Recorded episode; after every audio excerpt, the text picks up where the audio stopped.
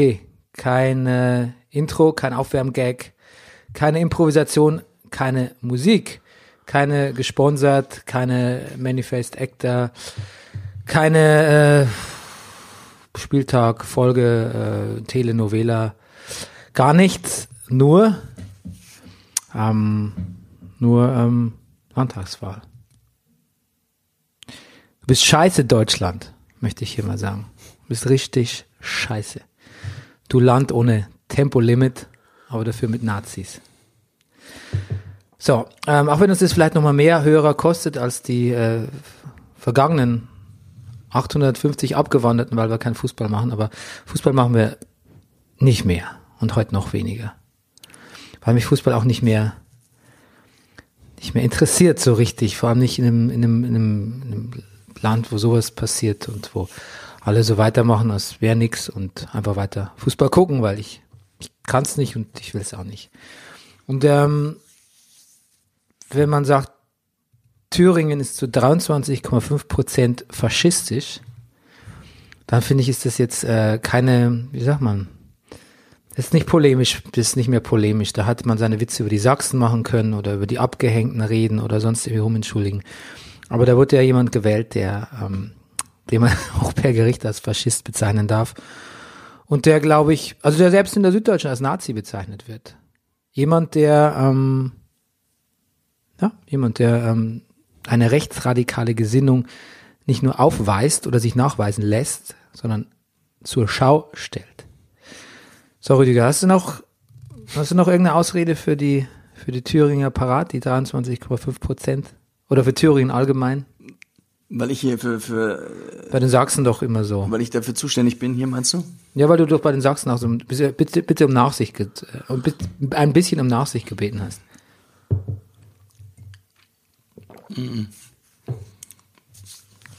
Ja, Ben, was soll ich da sagen? Ja, Du kannst mich, du kannst versuchen, mich zu mäßigen. Ich, nee, es, es zieht einem die Schuhe aus. Fertig. So. Also. Genau.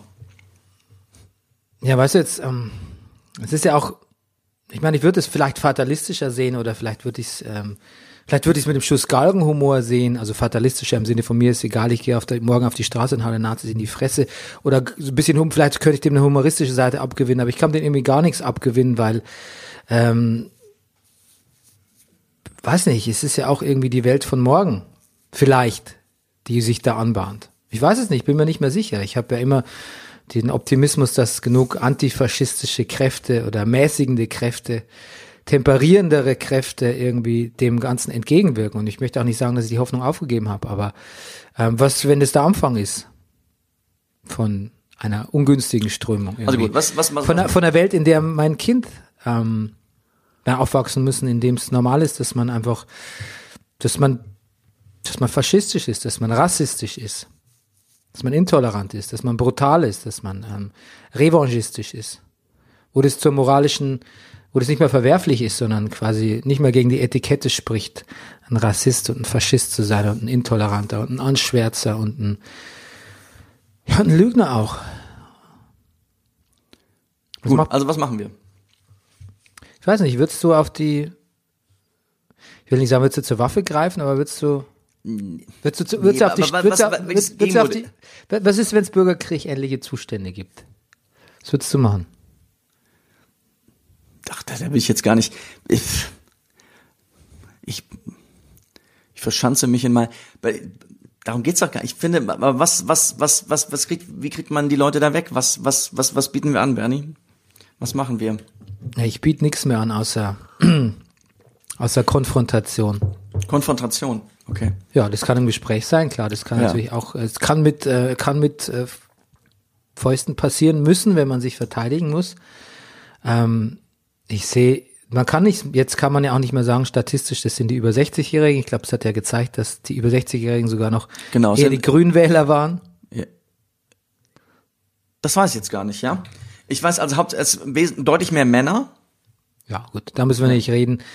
Ähm, Männer sind natürlich eins der Hauptprobleme, aber das ist ja, das ist ja global so. Ne? Mhm. Da können wir, da glaube ich, können wir nicht, da kann der Brennerpass nicht ansetzen, außer, außer wir außer wir äh, äh, ähm, pensionieren uns selbst oder Ja. ziehen uns selbst aus dem Verkehr als Männer und gehen mit gutem Beispiel voran. Das wäre das Einzige, was wir tun können. Nee, bei Männern können wir irgendwie nicht ansetzen. Also beim Geschlecht an sich. Das sind halt nun mal Männer.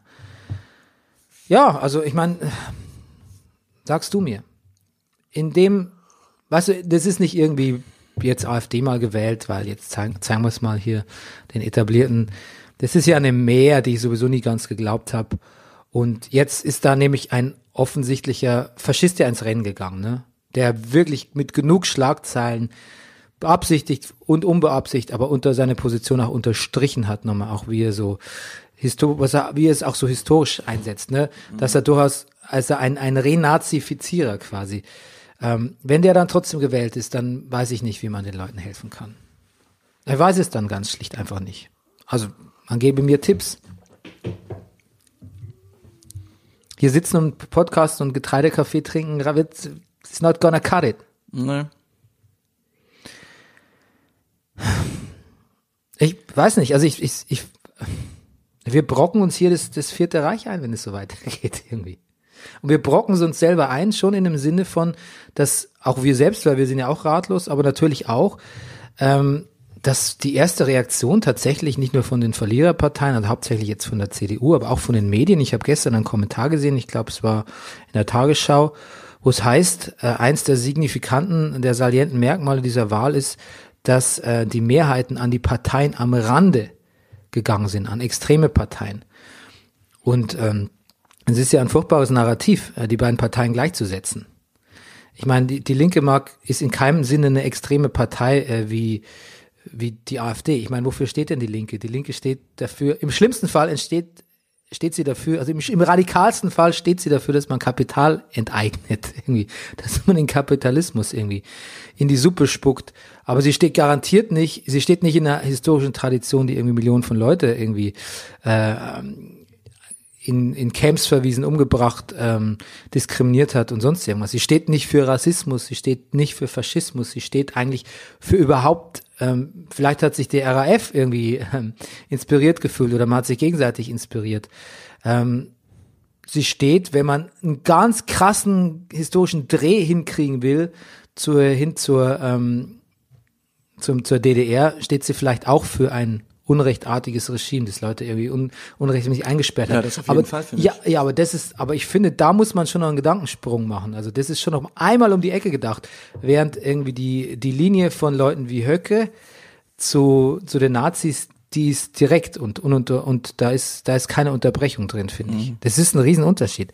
Das gleichzusetzen, finde ich, ist, ist halt, ähm, Jan Korte, ich glaube Linker im Bundestag schreibt, ähm, das ist eine Gleichsetzung von links und rechts, ist im Ergebnis eine Relativierung, Relativierung von Faschismus.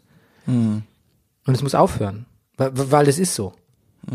Wann haben denn, also ich meine, man sage es mir bitte, wann haben Linke ähm, in der Geschichte der Bundesrepublik ähm, Ma Massaker und ein Un Unrecht, äh, Unrecht veranstaltet Ja, ja, in einem, höchstens in einem, Stalin, ne? in Aber einem Rahmen von Nazis. Ja, okay, ne? gut, aber, das, Ja. aber, aber dann ist das um sechs Ecken gedacht, ne?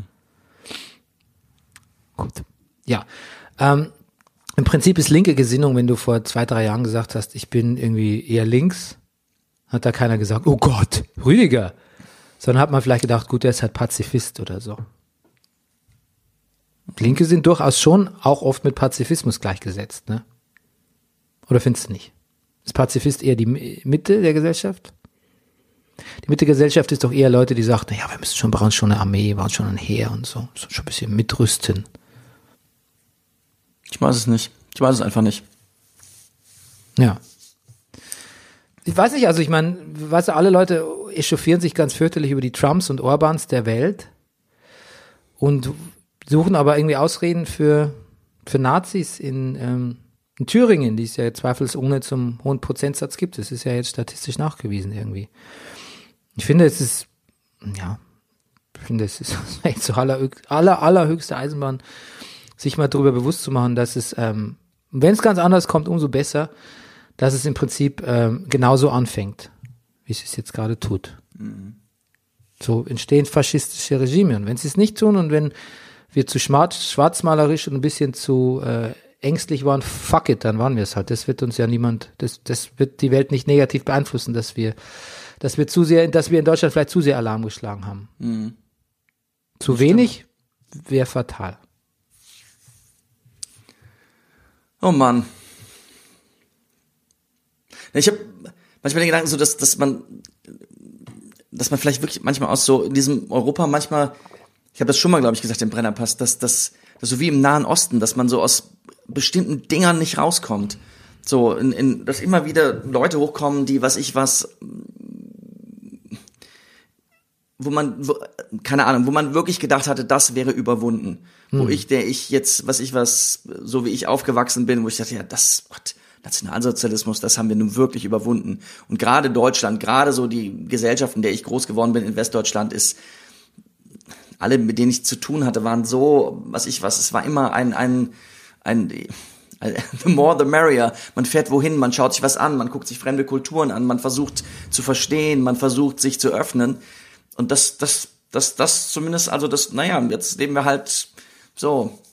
Ja, aber das hast du Land. und deine Freunde gemacht, verstehst du? Genau, ja. Das sind nur du und deine Freunde. Naja, aber, nee, aber schon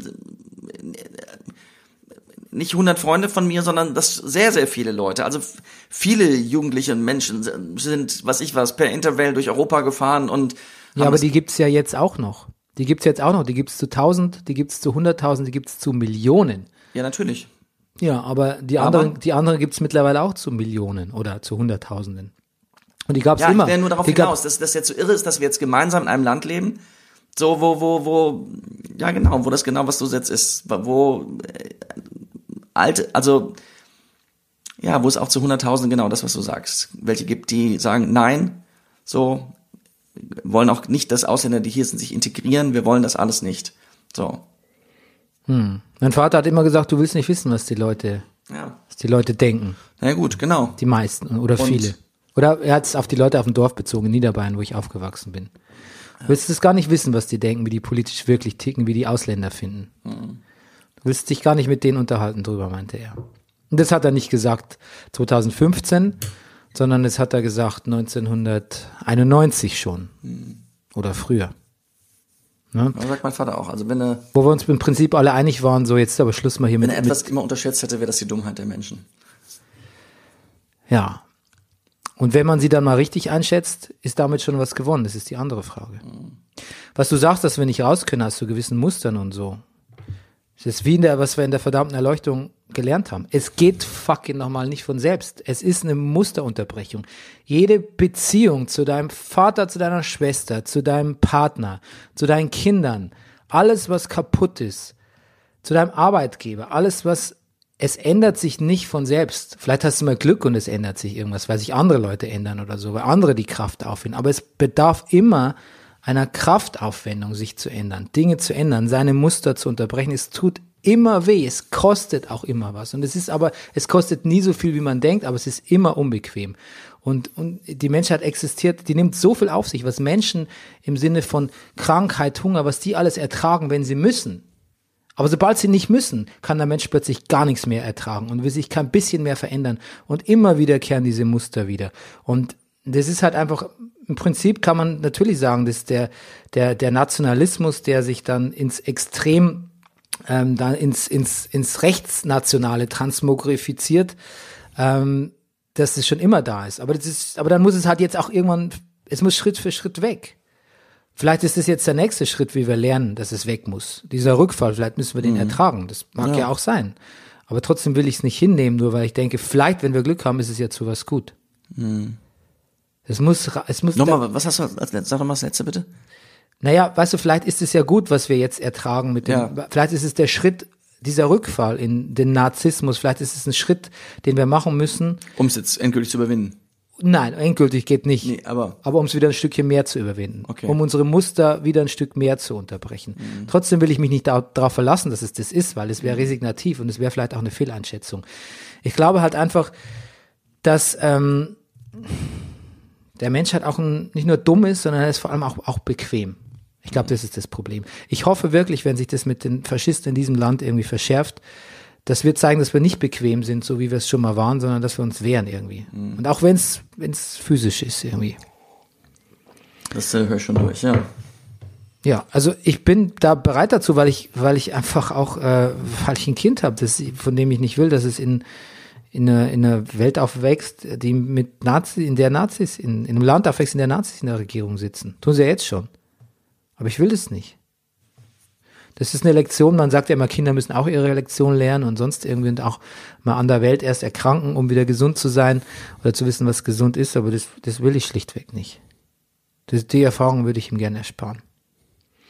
Und ähm, ja, keine Ahnung, weil du halt nochmal, genau, nochmal um deinen Vergleich, das steckt halt irgendwie ähm, im Menschen drin, umso mehr muss man versuchen, das langsam, langsam auszutreiben. Man forscht ja auch gegen Krebs und forscht ja auch gegen Grippeviren und gegen Ebola etc. etc.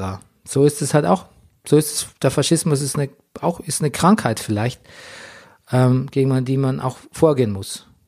Manchmal virulent, manchmal äh, violent. Mhm. Naja, es wäre irgendwie gut, die Leute davon abzuhalten, sie zu wählen. Ja, aber du darfst den Leuten nicht ihre äh, Verantwortung, also du musst in die Verantwortung nehmen. Du kannst nicht sagen, ich muss die irgendwie ablenken oder ich muss Tricks anwenden, die nicht zu wählen. Also es ist ja auch die eine Sache, du kannst immer, du kannst nicht immer sagen, ja, die Parteien der Mitte müssen jetzt mal liefern und scheiß CSU und scheiß SPD. Kannst natürlich schon, es ist auch in Einzelargumenten auch immer was dran. Aber die Leute hatten ja trotzdem die Verantwortung, dass sie diese Partei gewählt haben. Sie hätten ja auch gar nicht wählen können, ne? Das ist auch ein Narrativ, gegen das ich mich wehre, ständig zu sagen, okay, wenn die SPD und die CDU so schlecht performen, da muss man sich nicht wundern, dass die AfD so groß wird. Da mag schon was dran sein, aber trotzdem, die Leute, die die Partei wählen, die Höcke wählen, die sind nicht zu entschuldigen. Das mhm. ist jetzt vorbei, finde ich, seit gestern. Und deshalb irgendwie, pff, weiß nicht. Ja. Keine Ahnung. Fällt es mir schwer über Fußball. Wie nimmt man Leute in Verantwortung? Wie, wie, wie macht man das? Wie, wie? Naja, ähm, als ähm, jemand, der Lehramt studiert hat oder als ähm, gerade in meiner frisch gebackenen Tätigkeit als Dozent, ja. kann ich dir sagen, dass du Leute in die Verantwortung nimmst, du musst sie halt vor dir haben, das ist das Problem. Genau. Und dann fragst du sie Dinge. Und wenn sie durch Fragen und Gespräche die Dinge sich nicht erarbeiten, die sie müssten, zumindest in der, von der du denkst als didaktisch Verantwortlicher, als pädagogisch Verantwortlicher, sie müsstest, sie müsstest du, ähm, dann zwingst du sie durch Zusatzarbeit. Und die muss nicht, äh, die muss nicht, ähm, das muss jetzt keine, ähm, ähm, ähm wie sagt man, das ist jetzt keine drakonische Zusatzarbeit sein, aber das muss eine Beschäftigung sein, die ein bisschen wehtut und die Beschäftigung mit den richtigen Dingen. Also du müsstest quasi Leute dazu zwingen, sich zu bilden und sich auseinanderzusetzen mit unangenehmen Themen. Keine Ahnung. Eigentlich müsstest du viel mehr Leute mal zur Therapie schicken oder müsstest sie zwingen, sich mit äh, Leuten mit Migrationshintergrund sich zu unterhalten. Oder sie müssten selber irgendwie sich mal ein paar Monate in einem Land durchschlagen, irgendwie als idiotischer Deutscher Sie müssten halt zu Gedanken gezwungen werden. Zu denen sie natürlich auch fähig sein, vorausgesetzt sie sind nicht ob die absolut super letzten Hirnis. Aber das bei 23,5 Prozent kannst man nicht, kannst du nicht sagen, dass das irgendwie die, nee. die Mehrzahl geistig Behinderte waren. Das, da waren schon die Überzahl Klardenker, Klardenkende dabei. Gut, ja, wie man das macht, ist die andere Frage. Aber ähm, Erziehung ist Auftrag auch ähm, von der Regierung. Wer sitzt in der Regierung? Die große Koalition, wie man auch immer sie genau, äh, welche Personalie man jetzt genau nennen will. Und was muss, worauf muss die auch achten? Auf Bildung. Hm. Auf Bildung und Versorgung der Bürger. Und da muss Verbildung und Versorgung, und damit meine ich zum Beispiel auch ähm, nicht nur Gleichstellung von oder, oder annähernde Gleichstellung von Arm und Reich, sondern vor allem auch Gesundheitswesen und so, also Bildung und Gesundheitswesen sind für mich da zwei sehr wesentliche Achsen jetzt, wenn man ein bisschen langfristiger denkt, ähm, denen einfach nicht genug Aufmerksamkeit zuteil wurde in den letzten Jahrzehnten, muss man leider sagen. Und Bildung mag natürlich bei bildungsfernen Schichten oft nichts ausrichten und ich kann dir viele Geschichten erzählen aus von Leuten, die in Krankenhäusern arbeiten, als Ärzten oder Psychologen, ähm, dass man einfach ähm, dass man katastrophale Zustände, verwahrloste Kinder hat, noch und nöcher, gerade in Großstädten oder in Einzugsbereichen von Großstädten. Aber ähm, das ist ja nur um, umso mehr ein Grund, ähm, nicht aufzugeben und Leuten Bildung zu ermöglichen. Und wenn das jetzt irgendwie zu humanistisch oder zu theoretisch klingt, gut, dann schreibe man mir und nenne man, nenne man mir bessere Ansatzpunkte. Weil letztlich ist das, was zum Beispiel den, ähm, nachdem Tito verstorben ist und der Balkan explodiert ist, ne, haben ja viele gesagt, Tito hat auch nur den Druck auf dem Kessel, den Deckel auf dem Kessel mhm. behalten und die ganzen Ressentiments waren alle da. Ja. Das stimmt natürlich, aber womit hat er den, den, den Deckel zubehalten? Mit, mit Etikette und einem Gemeinschaftsgefühl, dass man sich halt nicht umbringt im Idealfall gegenseitig. Das reicht im Endeffekt oft schon. Oder es reicht für den Anfang. Wenn aus der Etikette vielleicht irgendwann mal sowas wie ein Gemeinschaftsgefühl oder eine Überzeugung wird, dann ist es natürlich perfekt. Aber du kannst dich immer appellieren an den gesunden Menschenverstand. Du brauchst diese Etikette, du brauchst das Gefühl, das ist so nicht in Ordnung und das wird, ähm, das wird, ja, ich sag's mal drastisch, es wird bestraft, wenn du dich dagegen verhältst. Ja. Und indem du quasi, ähm, ja, so wie jetzt, ständig wieder ein Auge zudrückst oder das eigentlich sehen willst, dass die Leute rechts sind oder beleidigen im Internet oder hetzen oder antisemitisch oder so, in dem nimmst du diese Etikette weg. Und das ist das Schlimmste, was passieren kann, finde ich. Mhm. Die Etikette hält uns zusammen. Der, der, der Gesellschaftsknigge, wenn man so will, der, mhm. der Unsichtbare. Ja, ich muss sagen, dass mir diese, dieser, so ich folge auf Facebook, also Social Media, Twitter, so verschiedenen Leuten aus verschiedenen Bereichen, die so so ein bisschen in der Öffentlichkeit stehen, so was ich was Comedy machen oder Bücher schreiben oder sonst was oder Journalisten sind, die sich halt wirklich da eins zu eins auseinandersetzen mit mit mit mit Hate Speech, also mit Leuten, die sie da richtig hart angehen und ich ja, ich bewundere das sehr. Ich mir macht das so, ja, macht das Angst, ja klar. So, denen natürlich auch, man muss halt trotzdem tun. Hm. Ja. Ja, auf jeden Fall. Auf jeden Fall, also da ich, da kann ich mir sicher auch eine, eine, so, eine Scheibe halt davon abschneiden. Ich, ich dann den Rechtsstaat auch einfordern, also im Sinne von, jemand tut was, man zeigt ihn an und dann muss der Rechtsstaat auch funktionieren. Ja, genau. Ja, scheut man sich vielleicht auch ein bisschen, weil man selber auch immer gedacht hat, oh Gott, ja, mit, mit Bullen und so und Rechtsstaat wenig zu tun haben, weil man ist ja auch doch so ein bisschen, oder aus der Sache, aus der ich komme, ja. aus der, aus der ähm, Gesinnungsecke, aus der ich komme, ist ja auch so ein bisschen, gilt ja auch so ein bisschen, ja gut, eigentlich sind wir schon eher so von der Gesinnung her irgendwie ein bisschen punkrockig drauf. Das hat natürlich nichts mehr mit meinem jetzigen Lebensstandard zu tun, ist mir auch klar. Aber nur da, wo ich herkomme, da sind einem Staat und Polizei auch ein bisschen suspekt, ne? Und vielleicht zum Teil zu Recht, aber klar, jetzt ist es natürlich auch die Aufgabe vom Staat, uns ein bisschen den Hals zu retten vor solchen Leuten. Mhm. Und was dieses sich tatsächlich auseinanderzusetzen mit solchen Leuten ähm, betrifft, klar, da da habe ich auch nichts vorzuweisen. Hier im Podcast im Brennerpass zu sitzen und vor irgendwie im Idealfall ein paar tausend Hörern irgendwie da mein Rant zur Landtagswahl abzugeben, das ist natürlich nichts. Das ist auch nicht besonders mutig oder so. Manchmal rede ich mich darauf aus, dass ich irgendwie in äh, jahrelangen ähm, Unternehmungen irgendwie Bücher schreibe, die für das Richtige stehen. Ja, das ist schon okay, das ist besser mhm. als nichts, aber also das wird die Welt auch nicht ändern. Mhm. Gut, also ähm, ja, nehmen wir uns halt alle vor, ein bisschen mehr zu tun. Musterunterbrechung, mhm. auch wenn es weh tut. Ist immer eine Lösung zu Dingen. Musterunterbrechen ist nicht verkehrt. Mhm. Deshalb heute auch kein Intro. Okay, das war im Prinzip die ganze lang, die ganze wie dumm Rubrik. So. Und wie geht's weiter jetzt? Ja, theoretisch können wir aufhören, aber. Ich würde gerade sagen. Ja und ähm, den alles auf den nächsten Podcast verschieben, aber weiß nicht. Jetzt sitzen wir schon mal hier, oder? Wir haben doch gerade gesagt, wir machen keinen Fußball. Wir Fußball, wir machen zwei Downbreaks, oder? Ach so. Okay. Aber nur damit es weitergeht, damit wird, weil man ja auch weitermachen muss. Das ist ja wieder ein anderer Aspekt. Weitergehen muss es trotzdem. Das ist unser Mini-Widerstand es ist nur so, dass mich Fußball persönlich gerade überhaupt nicht interessiert. Ich muss es leider sagen. Aber ähm, wir haben ja noch, du, nee, wir machen jetzt den Podcast, machen wir jetzt weiter. sprechen jetzt über Sopranos. Oder? Okay.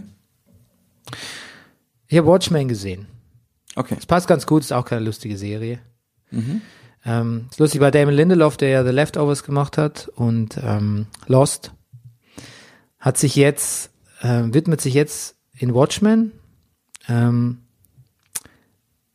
bisschen feministischen Themen, aber hauptsächlich, ähm, also hauptsächlich geht es um Faschismus und Rassismus. Und ähm, es geht um, ja, es geht auch viele, es geht auch um die Afro afroamerikanische Kultur und Rassenunruhen äh, und, und Faschisten, Nazis in Watchmen. Und in einem Interview, in einem langen Interview mit Damon Lindelof hat er ein paar gute Sachen gesagt. Er hat gesagt, er ist, hat im Prinzip jeden Tag ist er furchtbar verunsichert und muss sich versichern bei Freunden und Kritikern, ob er, ob er, ob er nicht eine Unglaublichkeit begangen hat, dass er als weißer Typ irgendwie äh, Watchmen dazu benutzt, auch ein bisschen dieses Comic oder diesen Mythos dazu benutzt, um erstens mal ein ganz anderes Thema zu anzusprechen, was das ist aber jetzt nicht der eigentliche Sündenfall, nämlich dieses, also das Rassenproblem auch, aber dass er das als weißer Dude tut im Endeffekt. Hat natürlich mit Regina King eine fantastische äh, schwarze Hauptdarstellerin, aber trotzdem, er hinterfragt sich ständig. Und das ist was, was ich will gar nicht so viel über Watchmen reden, weil ich habe es wahrscheinlich noch nicht gesehen. Ist natürlich wieder irgendwie am, erst am St. Nimmerleinstag auf Sky zu sehen. Ähm, aber was ich so mag, ist, dass Damon Lindelof sich so hinterfragt. Er ist natürlich sicher auch irgendwie aufmerksamkeitsbedürftig, möchte Applaus, hat seine Mankos als, als Autor und Showrunner, ähm, aber hinterfragt sich und zweifelt sich ständig an. Und ich finde, als Mann, als Schreiber, als Kreativer, als Teil dieser Gesellschaft, und ich finde, das ist, das ist ein moderner Mann, finde ich. Das gefällt mir. Zum Beispiel schreibt er über über warum er Watchmen geschrieben hat oder wie er da rangegangen ist, sagt er folgendes in einem Interview. Das hat mich sehr fasziniert und deshalb, obwohl ich ein bisschen Angst habe, dass Watchmen wieder in so ein, so ein Lindelofs Mystery-Serien-Dings abdriftet, wo viel mehr Fragen gestellt werden, als jemals Antworten gegeben. Und nach zwei Folgen habe ich noch ein bisschen Angst davor. Und ähm, Artikel über die aktuelle Watchmen-Folge nennen sich auch 18 of the biggest questions about Watchmen Episode 2. Oh. Also 18 of the biggest ja, questions. Ja. Ähm, trotz alledem bin ich, glaube ich, Team Damon Lindelof, weil er in diesem Interview sagt, pass auf, also er spricht quasi mit sich selbst, okay Damon, you question spirituality and the purpose of why we're here on this planet and whether or not it's happening for a reason or if it's completely arbitrary. We get it, dude. We got it with Lost and now we really get it after Leftovers. Existential crises, uh, crises are a bitch. Thank you for stating the obvious repeatedly, Damon. and also, your daddy didn't tell you he was proud enough. Boo hoo! We get that too, Damon. What else you got? We've heard you play Joshua Tree. Okay, man, let's get a little experimental here. Das war sein Monolog an sich, bevor er mit Watchmen begonnen hat. Okay. Das weiß ich zu schätzen. Mhm. Komischerweise habe ich bei immer noch da derzeit. Verstehe nicht ganz. You played Joshua Tree? U2. U2, das Album, also doch, ja, ja okay. Crisis of Faith, ja, ja, okay. so die Fragen der Menschheit, so. Jetzt. Also, U2 hat Joshua Tree gemacht und damit so sein Pop-Gospel vervollständigt und danach kam ähm, Dekonstruktion. Achtung, Baby. Mhm. So ist es gemeint. Verstehst so, du? Okay. Let's get a little experimental okay. here. Okay. Komischerweise habe ich den Eindruck, dass bei unserer Lieblingsserie Succession niemand so genau überlegt, was er eigentlich machen müsste, um disruptiv zu sein oder was ganz Neues, sondern lässt einfach die Charaktere leben. Diese kaputten Charaktere lässt er leben und machen und improvisieren und schreibt fantastische Dialoge und es läuft einfach wie, wie geschmiert. Ja. Hast du Folge weiter? Ja, ich habe die Folge gesehen. Ich habe jetzt die Folge gesehen, ähm, wie spricht man es aus? Also wo die befinden sich auf diesem Re Retreat, würde ich jetzt schon sagen.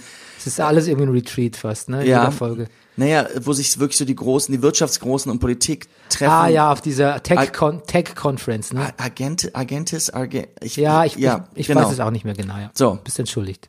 Danke. Und ähm, naja, alle sind da. Es wird erwartet von verschiedenen Mitgliedern des Clans, sage ich jetzt mal, Reden zu halten, die mehr oder weniger, sage ich mal, souverän absolviert werden also der Nebenschauplatz ist im Grunde genommen, dass äh, als ATN, als Fernseh Tom Wamscans was sagen muss.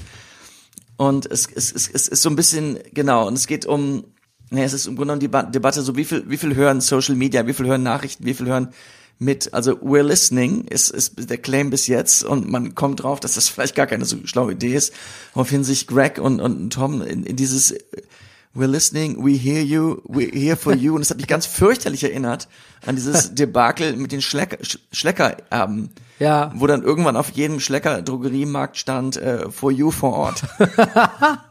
ja, stimmt, stimmt. Naja. Das ist ein guter, ist Naja, und die Figuren, ja, ja, wie du sagst, sie werden immer weiter getrieben, wir kennen sie immer besser und Greg hat im Grunde genommen zwei Sätze da drin, aber in diesen zwei Sätzen habe ich beide mal ausschalen muss, um mich auszulachen. Man denkt ja, Ja. erst in der ersten Staffel denkt man, Greg ist ein bisschen der Stellvertreter des Zuschauers, der eigentlich so ein bisschen so als unschuldiger und ein bisschen gutherziger Ja. Mensch damit reingezogen wird. Also der Avat unser Avatar. Stimmt aber nicht. Und man denkt auch, Tom wäre ganz anders als die anderen. Äh, Greg. Greg, Greg, wäre ja, ganz ja. anders vom Mindset her. Und man stellt fest, er ist es vielleicht noch ein bisschen, aber eigentlich, äh, das sind alles schon ganz knallharte Vorbilder für ihn. Ja, aber ähm, ob er da wirklich mithalten kann oder unter die Räder gerät, finde ich, das weiß man auch nicht so genau. Weiß auch nicht so genau. Also irgendwie hat schon noch so einen kleinen, also man denkt schon noch so, oh, das sind schon mal andere Kaliber, die Royce, ne? An, Ja. an, an, an Intrigen, an, an intriganten Stadel und an Gehässigkeiten. Aber auch. auch Greg nutzt, fängt an, Leute zu blackmailen. Er weiß Bescheid auch. Es, es, es taucht irgendwann so ein großer, ein junger Mann, ein Investor auf, von dem man nur weiß, dass er wahnsinnig viel Geld hat. Und er geht an dem vorbei und, und Greg erkennt ihn sofort und sagt, hey, hey, I'm a big fan of all your money. Was sehr lustig ist. Was äh, eine ganz entscheidende Szene ist ja quasi, dass ähm, Roy, Logan Roy schlägt äh, Roman. Ja. Und, Da passiert was ganz Seltsames. ja, ihm fällt ein Zahn raus. Nee, Kendall Ja, ich weiß. schreitet ein und sagt, Ja, don't, you, Ken- tou- don't you touch him. Ja, das ist sehr interessant. Ähm, mit dem Zahn habe ich aber trotzdem auch nochmal erwähnt, jetzt einfach um den blöden Witz zu machen, aber auch um festzustellen, der Logan haut schon ganz schön fest zu und er kann es auch irgendwie und er hat es auch bestimmt und deshalb geht auch Kendall dazwischen, weil das war bestimmt nicht das erste Mal. Ja, ich habe in einer Review gelesen, dass die Boys dann halt schon, also die, die, die Roy-Jungs tatsächlich auch schon im, in den Trenches zusammen waren früher. Also eigentlich, Ja. jetzt buhlen sie auch um die Gunst ihres Vaters gegeneinander, aber eigentlich saßen sie im selben traurigen Boot auch lange Zeit Ja. irgendwie. Also auch emotional misshandelt und vielleicht auch, wie das ja andeutet, physisch misshandelt von ihrem Vater. Und es ist ein sehr unlustig und es ist sehr, es ist eine sehr brutale Szene. Und trotzdem kriegt man sehr schnell wieder die Kurve zu, ach komm, es ist auch irgendwie eine lustige Farce. Vor allem, wenn man zum Beispiel wenn ich jetzt an, an äh, Romans ähm, romantische Liaison mit Gary denke und sein Vorschlag, warum sie beide nicht CEO wären, Rockstar and the Mole Woman. Die Warzenfrau. ja, you're really selling it to me. Ja, genau. Roman, der, ähm, der Jäger Tarzan, nennt er sich, glaube ich, auch selber. Was sagst du zu Schiff? Das Tolle ist ja, dass ich das ja ein bisschen weiß, wie es ausgeht.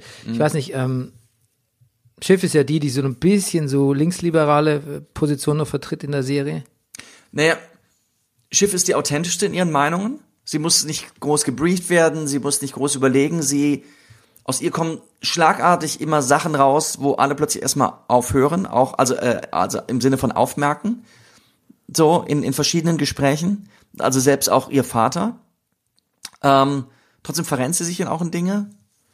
Ich meine, ihr wurde ja, ihr wurde ja in Aussicht gestellt, die, ähm, Genau. die Firma zu erben. Ja. Und ähm, das korrumpiert sie dann doch irgendwie. Mhm. Die Frage ist dann, glaube ich, die interessante Frage ist, war sie eigentlich immer schon korrumpiert und hat sie das quasi nur aus einer gesellschaftlichen Position heraus, so quasi als die Hillary Clinton-Figur der Royce, ähm, sich tolerant und geduldiger und ein bisschen mit mehr Etikette, das ist wieder die Etikette, und auch linksliberal gegeben und jetzt kommt es alles raus? Oder zersetzt sie tatsächlich diese Vorstellung, diese Vision, dass sie diese riesen, diesen, diesen megalomanischen Komplex an, äh, an Eigentum und, und, und äh, Einfluss auch, das ist ja eine weltweite Nachrichtenorganisation übernehmen könnte. Ja. Und wir albern, ich meine, wir lieben Tom, aber wir albern ihrem Mann dann auch letztlich ist, als er dann, also nicht in der Folge, aber davor, man sagt ja, aber das, was du da kriegen sollst, ist das nicht alles das, was wir für, was, was für mich geplant war? So, also er sieht sich schon noch so eigentlich, als er, er würde eigentlich auch gerne in der Beziehung. Ja, das ist sehr naiv. Ich frage mich immer, Ja. ob er so, ob er so redet, weil er denkt, man muss so reden und man muss so agieren und man muss so greifen nach den Dingen und es aber eigentlich nicht so ganz in seinem Naturell liegt. Nee, genau. Er ist ja auch, er sagt ja auch bei der Hochzeit, in der Hochzeitsnacht in der ersten Staffel Sachen zu ihr wie, komm, lass uns einfach nach Neuseeland gehen und hat so seltsame Aussteigerträume und, und Schafe züchten. Und du siehst, also Schiff fällt fast alles aus dem Gesicht. Also sie sagt, äh, In der, Hochze in der. Hochzeitsnacht, in der sie ihn zwingt, eine offene Beziehung einzugehen gegen seinen Willen. ja, Von der er bisher, wie du vielleicht ja gesehen hast, in der Staffel keinen Gebrauch machen kann, Nein. weil das eigentlich nicht wirklich seinem Naturell entspricht. nee. Darauf werden wir noch, oder wirst du noch darauf zurückkommen, wenn du weiter Okay, okay. Okay. Ähm, ich habe Filme geguckt. Mhm. Ähm, hast du Fett, Fett geguckt? Nein, habe ich nicht gesehen. Ich weiß, dass du hast es mir empfohlen, ich habe es nicht gesehen. Na, ich hab's dir. Es war ein Auftrag für diese Sendung, das zu überprüfen. Ich war auf Tournee. Ja, ich weiß, aber WLAN ist so schlecht, Bernie. ja, in den Hotels das WLAN Ja, schon. unzufriedenstellend. Schon. Das immer noch so ist, ne? Ich verstehe, dass es in meinem buddhistischen Kloster neulich dürftig war, aber selbst da ging's. Aber in einem Hotel wollte. ähm, in Parchim stand drin, äh, sie bitten das zu entschuldigen, dass das WLAN zu schlecht ist, läge nicht an dem Hotel, sondern an der Stadt äh, Parchim an sich. Hier, hier wird die Politik gefragt, weil sozusagen also offensichtlich kein, kein anständiger Breitbandanschluss da ist. Ja, es kann ja sein. Kann sein. Okay, ich sag dir, was ich für Filme geguckt habe. Ja, was hast du gesehen? Eine Menge Filme geguckt. Wirklich? Ja, pass auf. Ich habe erstmal geschaut Lobster, The Lobster. Ja. Hast du ihn gesehen? Nein. Du magst doch Colin Farrell sehr gern. Ja, ich liebe Colin Farrell. Ich finde, es ist seine beste Rolle. Oh mein Gott. Lobster ist ein Film, wo es darum geht, dass in einer dystopischen Zukunft ähm, Leute, die keinen Partner finden, in Tiere verwandelt werden. Und weil Colin Farrell von seiner Frau verlassen wird, kommt er in ein Sanatorium, wo er innerhalb von 40 Tagen einen Partner finden muss. Sonst wird er ein Lobster. Er möchte gerne Lobster sein, sonst wird er in den verwandelt. Gleichzeitig gibt es aber eine Art äh, Single-Bewegung, eine militante Single-Bewegung, die gegen die Gesellschaft ist. Ähm, mehr verrate ich Lustigerweise, ich könnte schwören, dass ich jetzt schon ein paar Anhänger kenne. Pass, pass auf, das ist ein wirklich, es ist ein derber Film auch. Ja. Ähm, es ist ein sehr amüsanter Film. Man möchte immer sagen, man möchte bisschen, man möchte es lustig und kurios finden, aber dann ist er wieder so, so trocken und gemein, dass einem das Lachen, naja, man sagt man vielleicht nicht mehr, aber im Hals stecken bleibt. Und man denkt immer, man hat es mit, mit normal funktionierenden Menschen zu tun, aber es sind eigentlich immer nur so ein bisschen Abziehbilder von Menschen und sind noch nicht mal richtig Stereotypen, es sind ganz merkwürdige Wesen. Und Colin Farrell spielt aber dieses merkwürdige Wesen so, ich kann gar nicht, es ist wirklich ein wunderbarer Film, ich kann nicht sehr empfehlen. Sehr gut. Ähm, muss, man, la- muss man leider, muss ich leider kaufen. Gibt es gerade nicht zu leihen. Ah, okay. Aber kostet nur 97, 6,99 oder so, wenn man Mhm. kauft bei iTunes oder Amazon oder wie auch immer.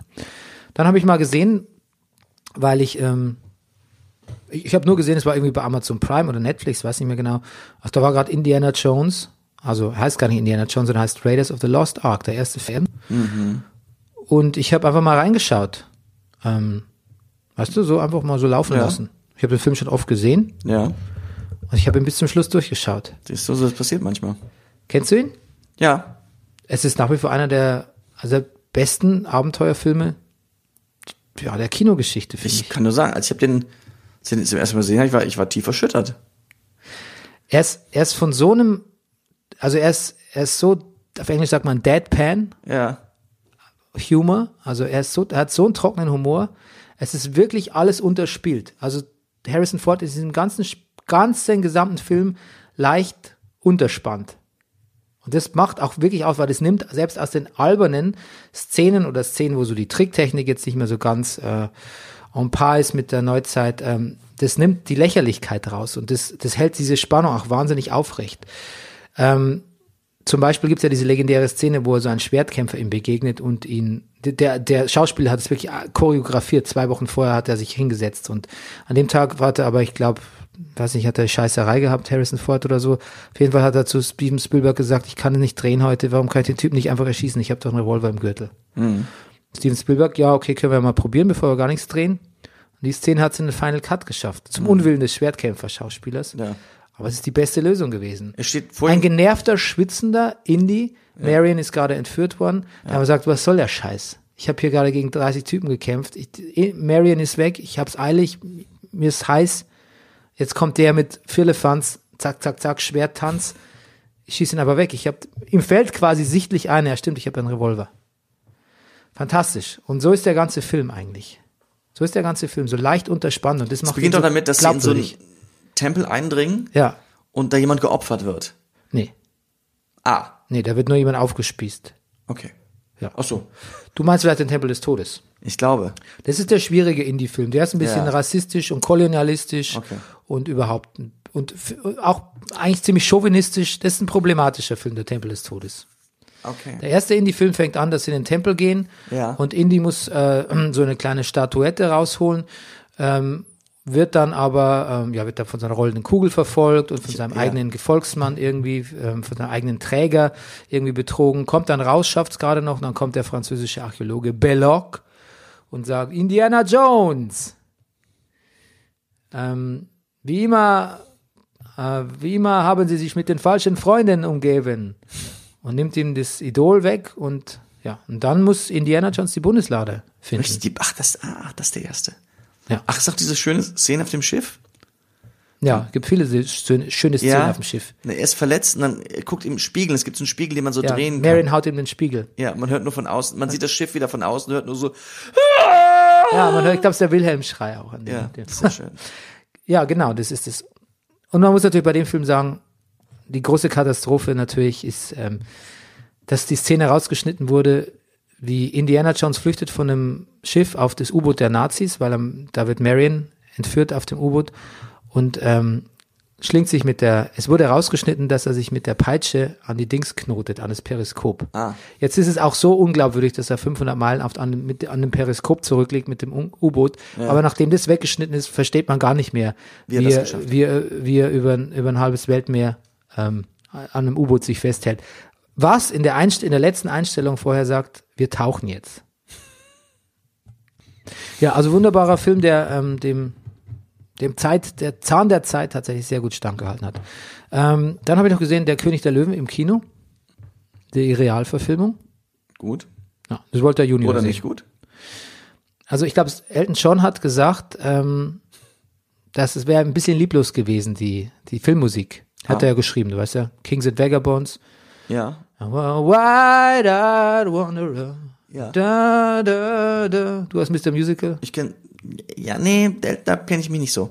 Aber was, warum lieblos?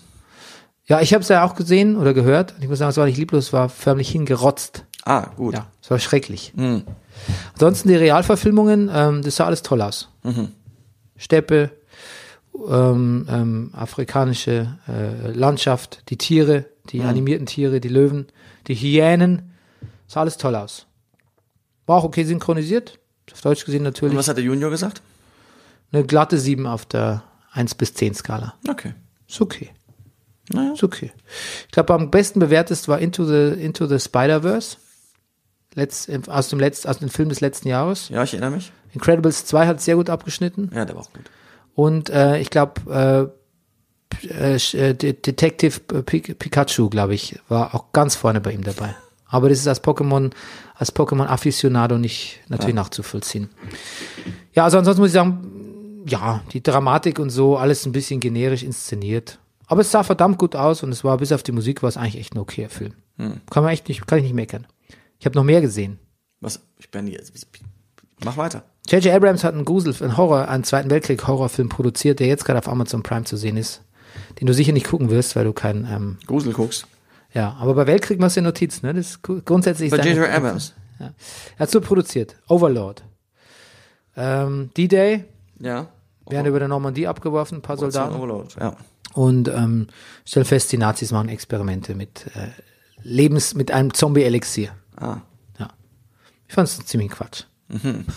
Ich fand's, ich fand's, ich fand die Schauspieler wirklich schlecht. Aber deine Augen leuchten. Also ein bisschen unterhaltsam war es doch, oder was? Ja, solange es doch keine Zombies gab, ging's, finde ich. Ach so. Ja. Also, ähm, Waren so noch Kurden da? Kurden? Ja, Trump hat sich doch beschwert, dass die Kurden den Amerikanern in der Normandie nicht geholfen hätten. Echt, hat er? Das hast du nicht mitgekriegt? Nein, das habe ich nicht Das ist, mitbekommen. gar nicht, das ist so, das, das, das kann sich keiner ausdenken. Wirklich? Ja, natürlich, das hat er gesagt, als, als es darum Als Rechtfertigung, weil die jetzt, weil er die jetzt im Ja. Stich lässt. Ja. Also, und? Die, die haben uns in der Normandie auch nicht geholfen. Ah, Jesus. Jesus, ne? Gut. Jesus. Ich habe auch noch einen anderen Film gesehen, aber ist nur am Rande. Hast du schon mal von, kennst du Ken Russell, den, den Regisseur, Schlange im Regenbogen und so? Mm, Psychedelic-Regisseur der 70er, 80er Jahre. Von dem habe ich den Film The Devils gesehen. Wo? Geht um äh, orgiastische Nonnen und ähm, ja, genau, Teufelsaustreibungen, Mittelalter. Aber eigentlich geht's, sieht so aus, als wären alle nur furchtbar auf Drogen. Faszinierender Film. Ähm, okay. Gehen wir zusammen in Terminator 3? Ähm, ja, ich habe überlegt, wenn ich so einen Film, wo wir uns vielleicht nicht so anstrengen müssen, geistig, Terminator 3 oder Zombieland 2. Double Tap. Double Tap heißt er. Ja, ist finde beides ganz- denkbar. Ich, ich glaube, ich würde Terminator 3 sehr gerne sehen. Eigentlich, eigentlich war schon, Terminator 2 war schon, war schon ein Mordsding. Ich habe Ja, Ter- Entschuldigung, Rüdiger, Terminator 2 gilt als einer der besten Actionfilme der Kinogeschichte. Danach kommt nur Scheiß. Ja. Und jetzt ist mal ein Jetzt Film, der wieder, wieder. Der, jetzt kommt wieder ein Film, der okay ist. Also den vergleichen kann man es nicht wirklich. Ne, wahrscheinlich nicht. Also war auch ein James Cameron-Film, der Terminator 2. Ja, drei auch. Drei nicht. Nein, nicht drei, also der, der jetzt kommt. Also jetzt, ich, die anderen rechne ich gar nicht mit. Der jetzige Terminator, Terminator Dark, ist ein, ist ein James Cameron-Film. Yes, das war der Grund, warum Linda Helton überhaupt ans Telefon gegangen ist. Beim Linda- dritten Mal. Linda Hamilton. Ja. Wirklich? Ja, Bist du da ganz sicher? da bin ich mir ganz sicher. Okay, Regisseur steht aber Tim Miller hier. Ja, aber er hat ihn produziert. Ah, ja, Entschuldigung, aber das ist ja ein Riesenunterschied. Du Na kannst ja, gut, nicht aber sagen- trotzdem hat er seine. ja, produziert haben, haben, haben viele Leute viele Dinge, die trotzdem scheiße waren. Na gut, das mag sein, aber zumindestens hat er Einfluss gehabt, Bernie. Also ich will ihn gucken. Okay, du willst Und was ich gucken? wirklich herzig finde, ist, dass Linda Hamilton sich irrsinnig gefreut hat, ihren Arnold wiederzusehen. Wir konnten direkt an unsere lange gemeinsame Geschichte anknüpfen, hatten mehr Spaß denn je miteinander. Ich liebe Arnold wirklich aus tiefstem Herzen. Das sage ich nicht leichtfertig dahin. Und ich fand es toll zu sehen, dass wir zwei alten Leute es immer noch drauf haben. Ich glaube, Arnold Schwarzenegger hat irgendwie gestern oder vorgestern gesagt, man müsste eigentlich Trump jedes Mal, wenn er was sagt, eine reinhauen. Naja. Insofern, Und du hast doch gesagt, hier physische Gewalt. ja, let's go. Wo ich, da habe ich übrigens jetzt noch ziemlich lange drüber nachgedacht. Ich bin, finde das irgendwie, Wenn man sich verteidigen muss, habe ich wenn man sich verteidigt. Ich finde das, ich habe das Gefühl, wir haben so viele Schritte dazwischen übersprungen. So, dass, dass, dass du so schnell mit, bei der, bist ja sonst nicht so, also so bei der physischen Gewalt bist. Oder fühlst du dich schon so, ja, Fühle fühl mich, fühl ich mich schon so bedroht. ja, Ich fühle mich an viele Albträume erinnert, äh, die ich als Kind hatte. Ja. Angst vor Nazis ist tatsächlich ein Thema, was mich seit meiner Kindheit und auch durch, auch durch den Geschichtsunterricht befördert, einfach äh, verfolgt. Ich habe Angst vor solchen Szenarien. ja, ich, also Meine Ex-Frau zum Beispiel hat auch, aber ich hatte jetzt nie das Gefühl, dass da, dass ich mich da wirklich ernsthaft physisch wehren könnte. Naja, also physisch im Sinne auch, dass, du was, dass, dass du was riskieren musst. Ne? Die meisten der Leute halten sich auch bedeckt wegen ihren oder hielten sich bedeckt, gerade wegen ihren Famili Freunden und Familien. Ähm, aber im Prinzip auch damit ihnen selber nichts passiert und haben das ausgesessen. Und das war ja vielleicht nicht immer die richtige Herangehensweise. Und mit physisch meine ich tatsächlich, kann es auch heißen, auf die Straße zu gehen. Okay, okay. Dem Gegner nicht aus dem Weg zu gehen. Okay, ne, und du sprachst vorhin von Waffen, deshalb. Ja, Ich habe zum Spaß zu dir gesagt, müssen wir zu den Waffen greifen. Ich weiß ja nicht. Später habe ich das physisch nochmal wiederholt, aber gesagt, um sich zu verteidigen. Gut. Ja, da möchte ich schon, da kann man mich beim Wort nehmen, weil das habe ich, ähm, das habe ich mir relativ genau überlegt, wie ich wie ich es formuliere. Außer das mit den zu den Waffen greifen, aber das war auch eher als Spaß gemeint.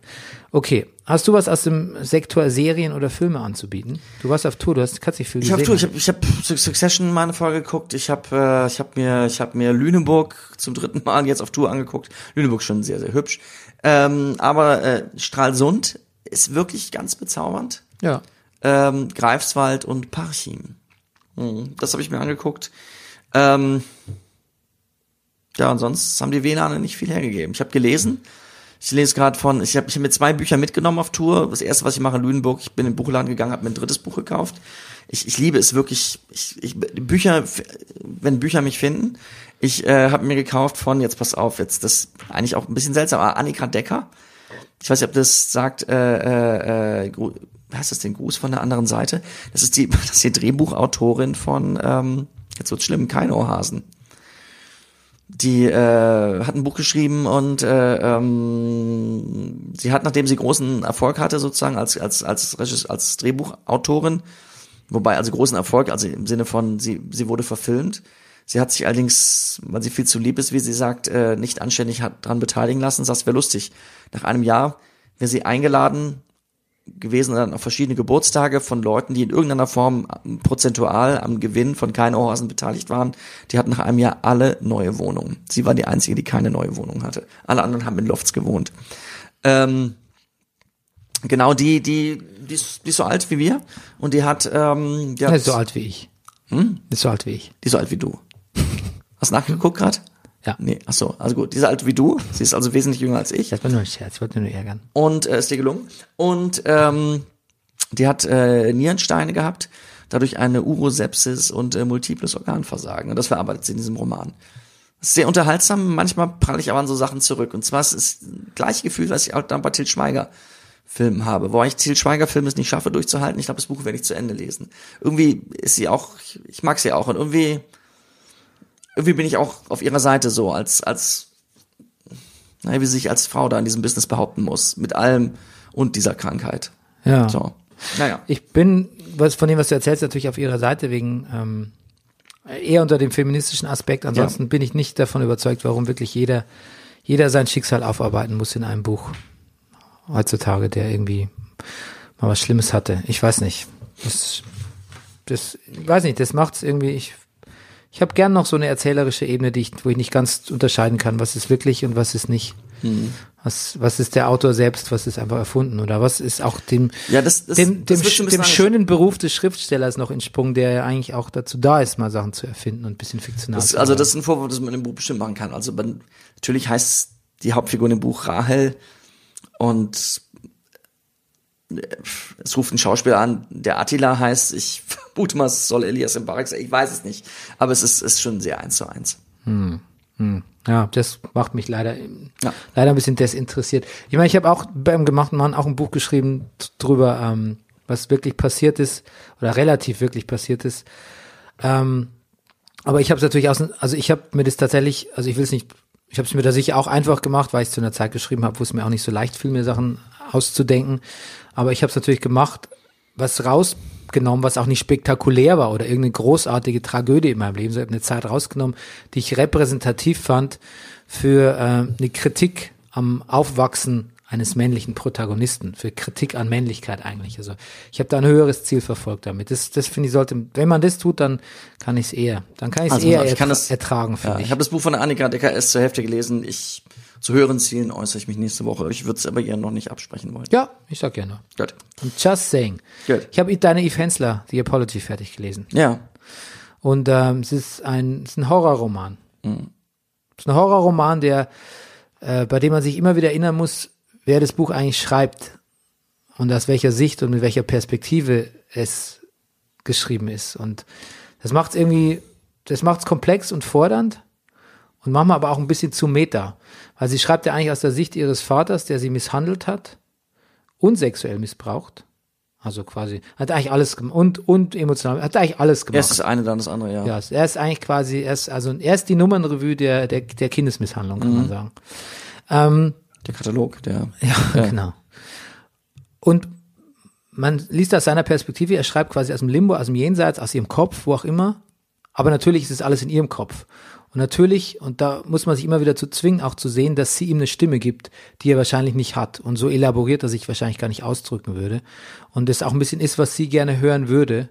Absolut, das ist das, was sie sagt. Sie Das ist, das gibt, gibt's ja auch zu, aber das ist manchmal, da verschieben sich so viele Wahrnehmungsebenen beim Lesen, da muss man sich manchmal dran erinnern.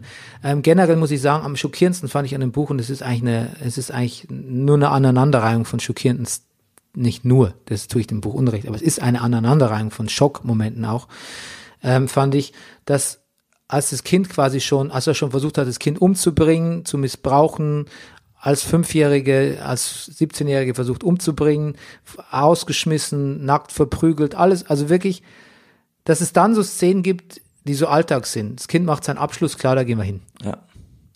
Klar, da gehen wir einfach mal hin. Klar, die Eltern sind da. Mensch, Papa, hi, schön, dass du hier bist. Das, das, das hat's Ja. mich, das hat mir am meisten den Magen umgedreht. Stimmt, wie, wie weit dann noch Die Loyalität auch von ihr ist, ne? alles weiter behauptet wurde, wie sehr sich auch die Mutter zur Komplizin gemacht hat damit. Absolut, absolut. und wie stark so Familienbande sind und dass sie das trotz allem, wie abhängig man als Kind ist, einfach auch gebraucht hat und wie sehr sie das immer noch getroffen hat, dass ihr Vater kommt zu ihrer College-Abschlussrede und obwohl ein großer Saal da steht mit Leuten, die ihr Beifall zollen und, und, und, und, und zujubeln, es sie immer noch trifft, dass ihr Vater nichts dazu sagt. Ja, sie braucht immer noch die Bestätigung Sie ihres, braucht trotzdem noch die Bestätigung. ihres mordlustigen Vaters. Und das ist doch nur ein Zeichen, wie, wie, wie unfassbar abhängig von uns diese, diese Kinder sind. Ja, und wie sehr wir in unser, wie sehr alles, was mit uns als Kindern passiert, uns prägt für den Rest unseres Lebens. Und deshalb, liebe Eltern, echt, ich muss es echt mal sagen, Kinder verzeihen ihren scheiß fucking Eltern so viel. Je mehr die Jahre ins Land gehen, ach, dann ist es halt, ach, der Papa, weißt du, und so.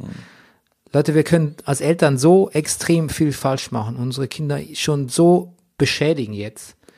Und wir müssen echt darauf achten, was wir tun und nicht, wie die Kinder reagieren. Das ist kein Maßstab, weil die Kinder reagieren vielleicht im Zweifelsfall mit ewiger Liebe oder ewigen unser Zus unseren Zuspruch wollen, egal wie schlimm wir sie behandelt haben. Also ähm, man misst einfach gerne so, ja, mein Kind mag mich doch gern. Neulich hat es mir erst gesagt, wie lieb's mich hat oder sonst irgendwie so.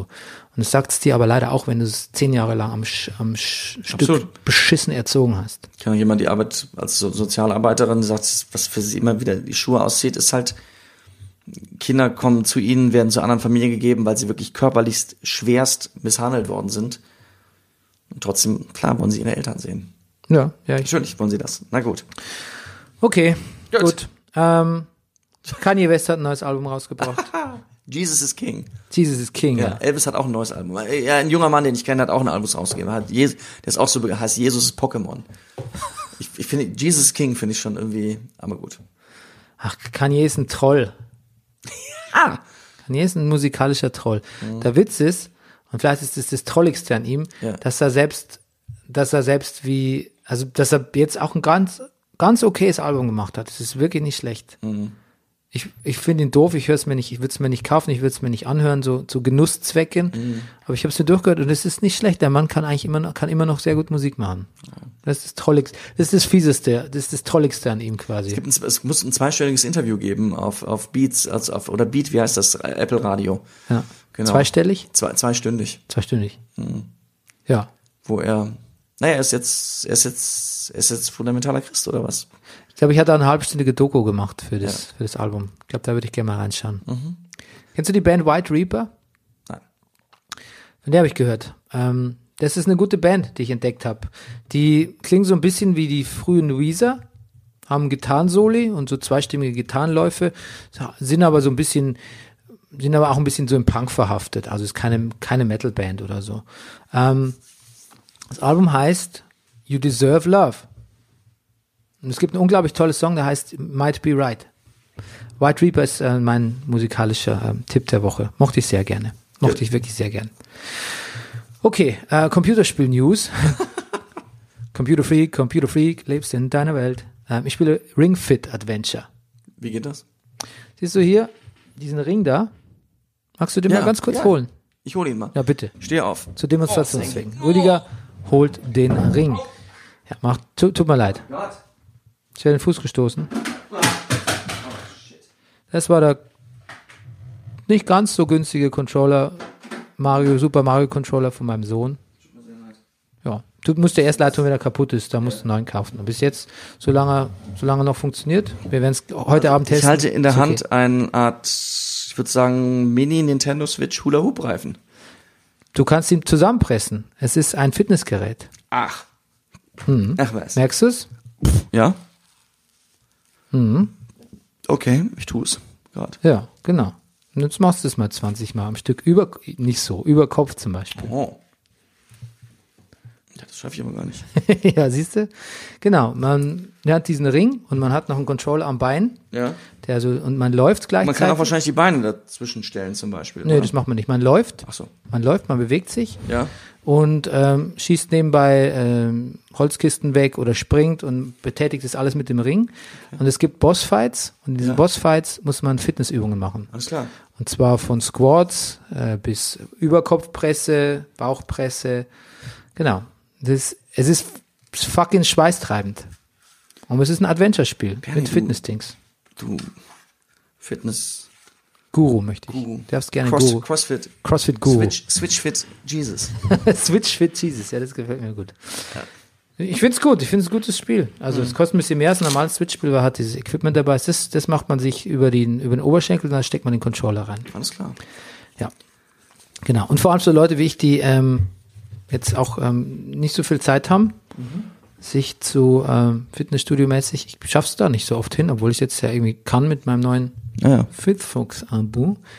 Ähm, das ist ganz gut. Außerdem, jetzt wird's mir langsam zu kalt, regelmäßig laufen zu gehen. Ah, gut. Ich bin sehr kälteempfindlich. Was, was ich heute gemacht habe? Ich bin schon wieder mit dem Fahrrad von Potsdam hierher gefahren. Das ist allerdings krass. Nicht schlecht, ne? Es bringt zwar für deine Figur nichts, aber für Cardio Ach, jetzt 1A. sag das doch nicht so hart. Ist so, das ist nur für die Beine, Fahrradfahren. Ja und? Ja, ich sag ja nur, wenn Beine sind auch Teile meines Körpers. Hast du ja- meine spargeligen, dünnen Beinchen gesehen? ist bestimmt gut für die. Ja, die sind tadellos. Außerdem- deine Beine, deine Beine sind noch tadellos. Danke, Bernie. Ähm, ja, also es ist natürlich eine Wahnsinns-Cardio-Leistung. Ich wollte jetzt gerade zum großen Lob ansetzen. Ja, vor allen Dingen Das ist für 30 mich als Kilometer. alten Plattfuß-Indianer, ähm, sagt man übrigens auch nicht mehr, Das Ähm, sagt man tatsächlich definitiv nicht mehr. Nee, äh, es ist wirklich eine gute Möglichkeit, anderthalb Stunden Cardio zu machen, also mein Herz-Kreislauf-System zu, weil ich, also ich weiß nicht, wann ich das letzte Mal anderthalb Stunden wirklich so, äh, so, mein, mein, mein Wie fährst du da? Strecke, Ja. ähm, das ist eigentlich super easy. Ich bin versucht zu sagen, 17. Juni geradeaus, Messedamm links abbiegen, immer geradeaus, über die Gliener Brücke, fertig, bist du da, 30 Kilometer. Nicht schlecht. Ist easy, ist wirklich easy. Und also alles Fahrradweg. Und spätestens, wenn du da Kronprinzessin-Weg an der Avus entlang durch den Grunewald fährst, es, es ist wirklich, das macht wirklich Spaß. Und es sind durchaus Leute unterwegs. Ja. Ja, das äh, ist großen Respekt. Das habe ich Ja. noch nie gemacht, so viel. Also, so viel zu fahren. Das sind ja dann hin und zurück 60 Kilometer. Ja, genau. Ne, ich bin ein- einen Tag hin mit der Bahn zurück, hab's Fahrrad in Potsdam gelassen und heute die andere Strecke zurück. Okay, ich bin da, als ich in Bayern war, vor ein paar Wochen mal 40 Kilometer gefahren mit dem Rennrad. Ah, ist schon viel, ne? Da war ich schon ganz schön, Mhm.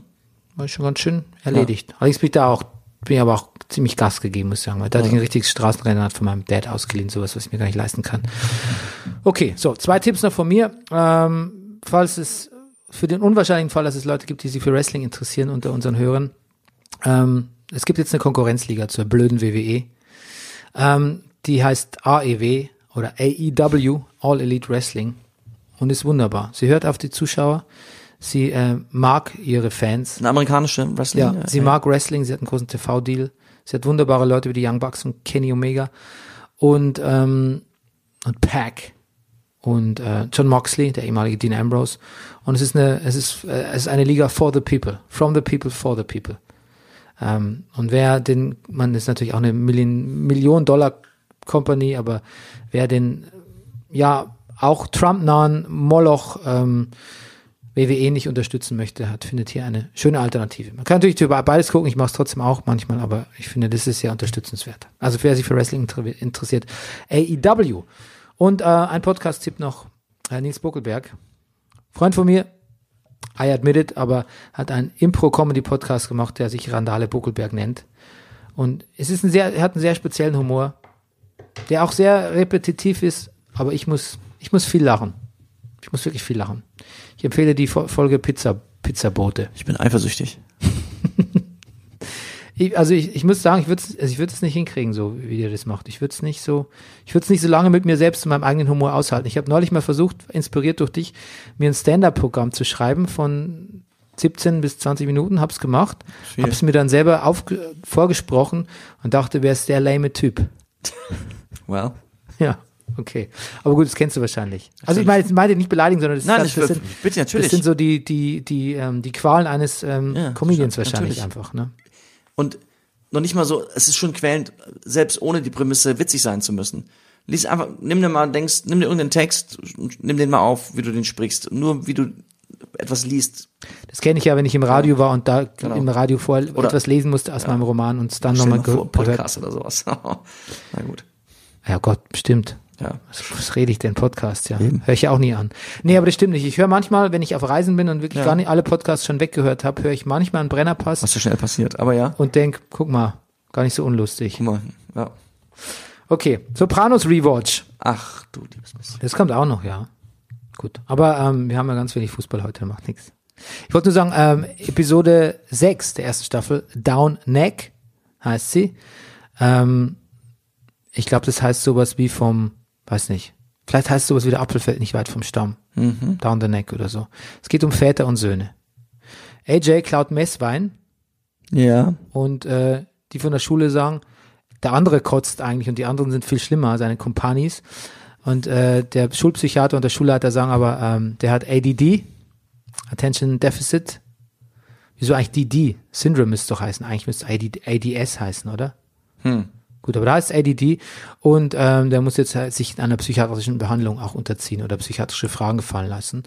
Und ähm, ist lustig, eigentlich sind die Verfehlungen und seine wird auch gesagt, ah, der zieht immer an der, Camilla sagt, ah, der, mit dem stimmt wirklich was nicht, der zieht immer so an der Zunge von seinem Turnschuh. Und sind eigentlich sind seine Verfehlungen und seine Macken oder seine Ticks sind eigentlich nix gegen das, was die Erwachsenen betreiben, gegen das Morden und Lügen und Betrügen und so, aber trotzdem wird er unter die Lupe genommen und das veranlasst Toni dazu, natürlich jetzt zu Melfi zu gehen und mal zu reden über das Verhältnis von Vätern und Söhnen und wie vorbe vorherbestimmtes ist, wenn der Vater vielleicht bei der Mafia ist, was das mit dem Sohn macht. Ne? Und da passiert was Fantastisches, was die Sopranos so sehr ausmacht. Nämlich zum einen, ähm, ich zitiere mal Alan Sepinwall aus seinem Sopranos-Buch, und ich habe es schon übersetzt schon, das Zitat.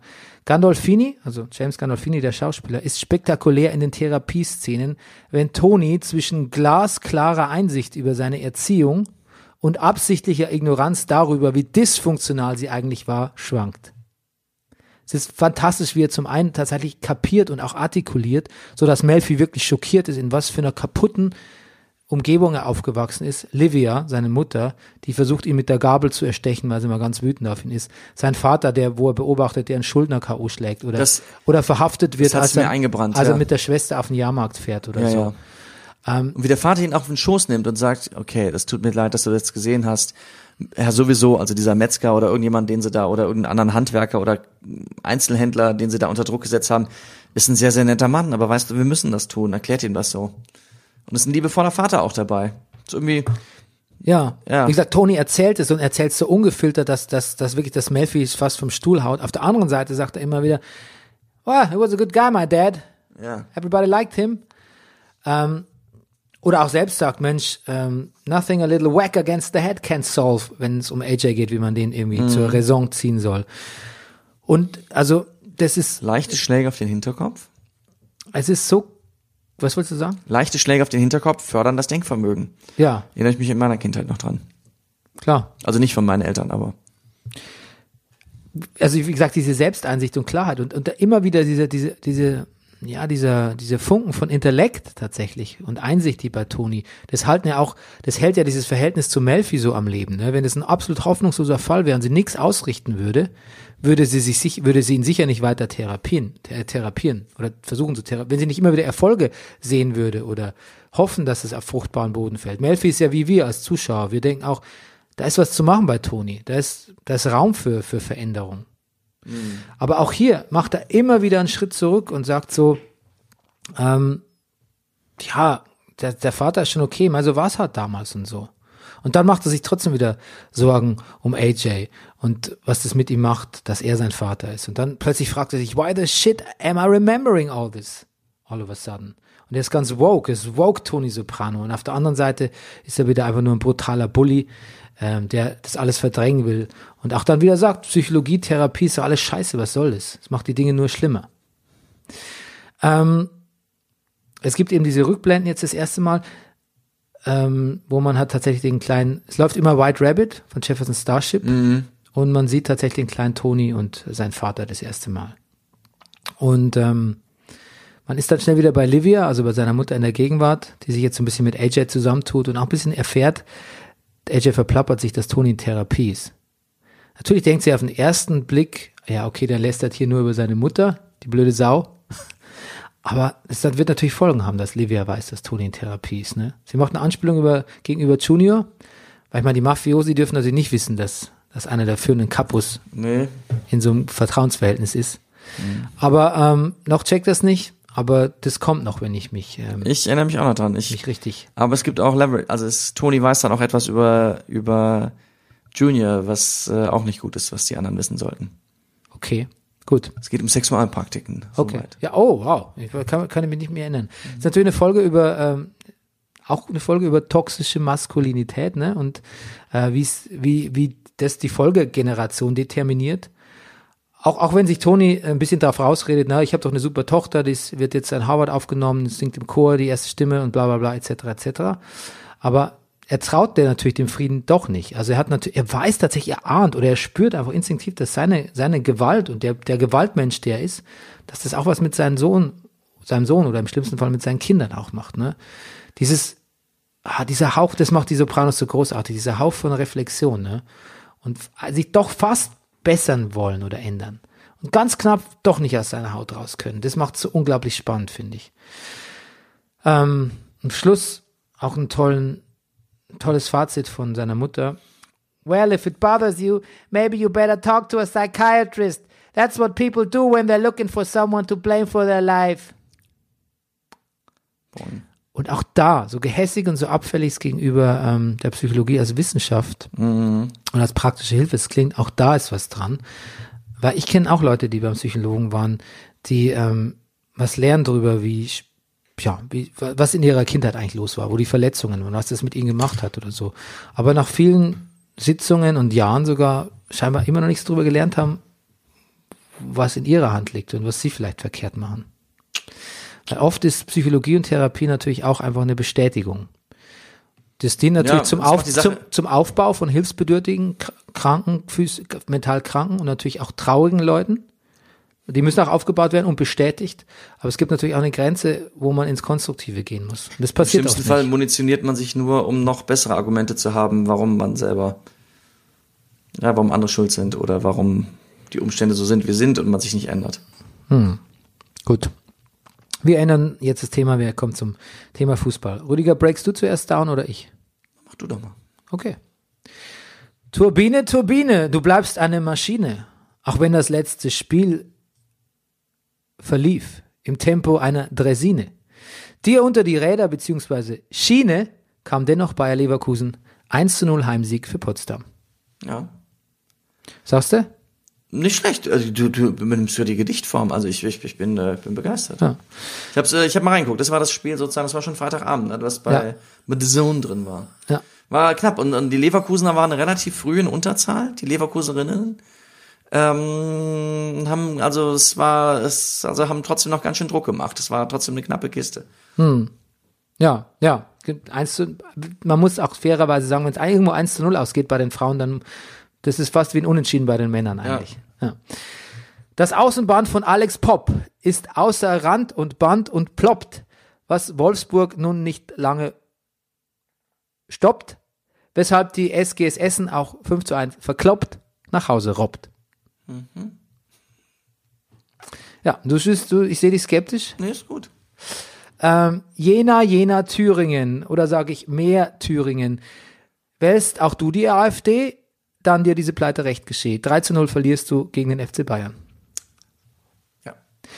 Der Ehrmann, der Ehrenmann. Bekleidet wohl ein Ehrenamt, ist der Trainer von Hoffenheim.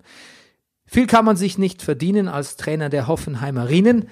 Ein 1 zu 0 hat er sich trotzdem wohl verdient, auch wenn der SC Sand das anders sieht. Duisburg, Mensch, was ist da los? Der Gegner kriegt mal schnell gelb-rot und trotzdem machst du ihn nicht tot. Schaffst nur ein Tor mit Not. Am Ende bist du selber Schrot. Duisburg versiebt gegen Frankfurt 1 zu 2. Freiburg ist the place to be. In Bundesliga oder hier. Also wie hier. Egal ob Männer, Frauen, Kinder, Gegner wischt man weg wie bei Tinder. So auch den weiblichen FC, der bleibt tabellarisch down under. Ah, das tut weh. Nicht schlecht. War mein Downbreak. Gut. Ja, jetzt kommst du. Spieltag, welcher Spieltag war das? Acht. Acht. Sehr gut. Ah, ja, richtig. Wir sind einen voraus wie die Männer. Spieltag neun. Ich dachte schon, du würdest Ja, would you please break it down for us? Yes, ich habe schon gedacht, Dani, du würdest nie fragen. ja. Ah, genau, Downbreak Nummer 9 der Männer, geschrieben um 7.20 Uhr, in Klammern nach Zeitumstellung, bei löslichem Café im Hotel am Jungfernstieg in Herrlich. Stralsund. Ich mag's jetzt schon. Ich auch. Der Spieltag in chronologischer Reihenfolge. Ach, Köln. Elfmeter nicht bekommen. Sonntagsschüsse kassiert und das alles am Freitagabend. Mainz 05 gegen den ersten FC Köln 3 zu 1. Du guckst zweifelnd? Nein, Nein. ich habe was überlegt. Du hast überlegt. Was ja. hast du überlegt? Ob das wirklich am Freitagabend war? Nee, ich habe überlegt, ähm, ähm, ob ich das gesehen habe oder nicht. Aber ich glaube Ja, nicht. gut. Ich glaube, ich habe den Teil der Zusammenfassung verpasst in, dem, in der Sportschau. Ist okay. Sonntagsschüsse. Traumtore. Ein junger Mann namens Abdelhamid Sabiri wird zum ersten Mal aufgestellt und avanciert zum besten Paderborner, nicht zuletzt wegen seines famosens 1 zu 0. Das Endergebnis zum 2 zu 0 erzielt Schonlau per Kopf und damit auch den ersten Dreier für Paderborn in dieser gar nicht mal so jungen Saison. Das hat mir sehr Spaß gemacht, die Zusammenfassung. Ja, ich weiß, ich, ich ne? du, du magst natürlich auch die Informationen da drin, oder? Gibst du? Ja, Ja. ja, aber das, weil ich es auch gesehen habe. Ah, gut. Ja. Derby ist ja immer irgendwie ganz spannend. Da gibt es Statistiken, Fans, die in die gegnerischen Blocks sitzen und Nervosität auf beiden Seiten. Ich hätte mir vorhin mal einmal durchlesen sollen, das war jetzt nicht gut gelesen. Lese noch einmal vor. Derby ist ja immer irgendwie ganz spannend. Da gibt es Statistiken, Fans, die in gegnerischen Blöcken sitzen und Nervosität auf beiden Seiten. Tore gab es jedoch keine. Fälschlicherweise auch kein Handelfmeter für die ziemlich überlegenen, chancenwuchernden Knappen. Am Ende 0 zu 0. Favre angeschlagen. Oh, Nagelsmann Oh Nagelsmann, dass Leipzig Fußball spielen kann, das war auch hier zu sehen. Ergebnis nicht so schön, natürlich nur aus Julians Sicht. Für Freiburg alles ein Gedicht. Das Spiel und auch das Wetter. Der Gegner doesn't matter. Selbst wenn er noch trifft, der Klostermann, am Ergebnis, das nichts mehr ändern kann, denn Freiburg traf gleich doppelt. Den Sieg schön eingemoppelt. Der Julian registriert's und guckt recht bös. Der Streich, der freut sich sehr. Beim Rückspiel glaube ich, yes I'm sure, da will der Julian mehr. Freiburg Leipzig 2 zu 1. Was nach Hausmannskost klingt, war ein Menü für Feinschmecker. Hoffenheim besucht die alte Dame und liefert sich einen höchst und höchst schmackhaften Schlagabtausch mit den Kraichgauern als glücklichen Siegern. Berlin, Hoffenheim 2 zu 3. Auch wenn die Bayern gewonnen haben, auch wenn Lewandowski am Fließband trifft, auch wenn, auch wenn der Wurm bleibt drin und zeigt sich auch nach dem 2 zu 1 der Bayern über Union Berlin gut genährt. Kovac angeschlagen. Ohne Kai Havertz reicht es für Leverkusen nicht zum Sieg gegen Werder Bremen. Beide Mannschaften erzielen zwei Tore, beide Mannschaften werden gegen, werden gegen Ende verdammt offensiv. Beide Mannschaften hadern mit dem Schiedsrichter. Die oft torarmen Wolfsburger steigern sich in einem recht öden 0 zu 0 Burgfrieden gegen Augsburg hinein. Ja, aber da gab's ja der Schiedsrichter, ne, der Videobeweis. Ja. Da war ja was los. Die oft, genau, steigern sich in einen. War grammatikalisch nicht ganz korrekt. Ja, naja. Und am Sonntagabend schnappt sich Gladbach in einem furiosen Spiel gegen die Eintracht mit einem 4 zu 2 wieder die Tabellenspitze. Die war wirklich wohl, die ist, die ist wohlverdient diesmal, die Tabellenspitze, ne? Ja. Da ist jemand tatsächlich äh, Ja, ja, am ja. rechten, zur richtigen Zeit am richtigen Ort gewesen und hat richtig gespielt. Dann hat man so richtig vier Tore nicht so, geschossen. nicht so eine zufällige Nummer eins, wie man es jetzt die letzten Nee, Wochen hatten. Genau. Genau. Was sagst du, Favre?